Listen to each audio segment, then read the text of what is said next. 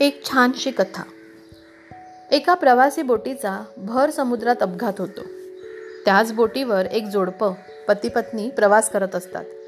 ते दोघेही एकमेकांचे जीव की प्राण असतात.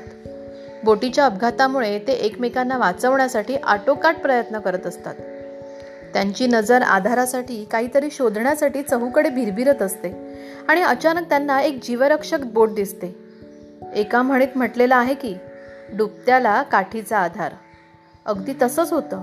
ते दोघेही जीवाच्या आकांतानं त्या जीवरक्षक बोटीजवळ येतात. परंतु त्यांची घोर निराशा होते. त्यांना दिसतं की बोटीत फक्त एकच जागा शिल्लक आहे.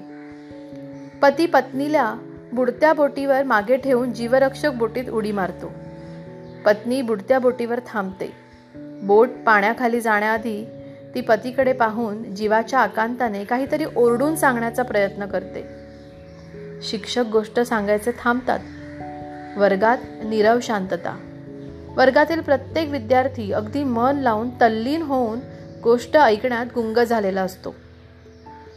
अनपेक्षितपणे शिक्षकांनी गोष्ट सांगायची का थांबवली हा प्रत्येकालाच प्रश्न पडलेला असतो. आणि तेवढ्याच शिक्षक वर्गातील मुलांना विचारतात की पत्नी पतीला काय म्हणाली असेल? बहुतेक विद्यार्थी तर्क करून सांगतात की पत्नी पतीला म्हणाली असेल मला तुम्ही धोका दिलात. मी तुम्हाला ओळखलेच नाही. तुम्ही स्वार्थी आहात. प्रत्येक विद्यार्थ्यांनी आपापली मते मांडली. तेवढ्यात शिक्षकांचे एका विद्यार्थ्याकडे लक्ष जाते. एक मुलगा मात्र गप्पच असतो. शिक्षक त्याला विचारतात अरे तुला काय वाटते ते पण सांग. तो मुलगा म्हणतो गुरुजी मला वाटतं ती म्हणाली असेल मुलांना सांभाळा. शिक्षक चकित होऊन विचारतात तुला ही गोष्ट माहीत आहे का?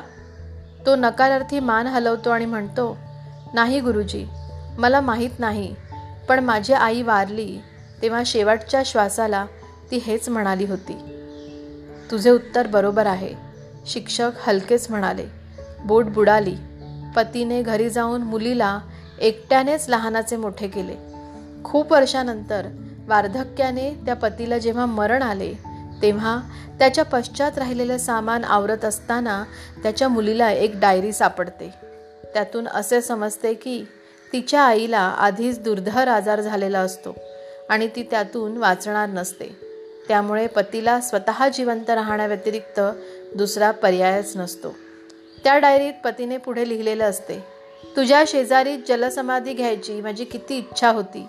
पण आपल्या मुलीसाठी मला तू त्या सागराच्या तळाशी एकटीलाच कायमसाठी सोडून यावं लागलं.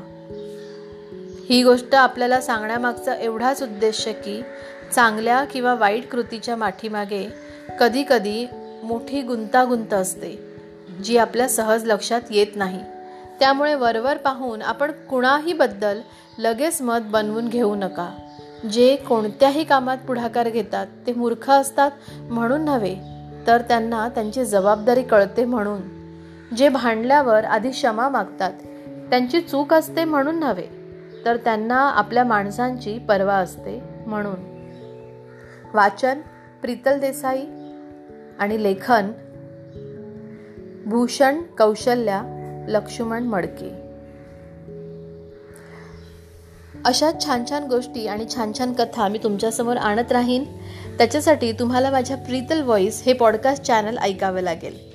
तर पुन्हा भेटू एका नवीन कथेने एका नवीन गोष्टीने. तोपर्यंत बाय टेक केअर आणि नमस्कार.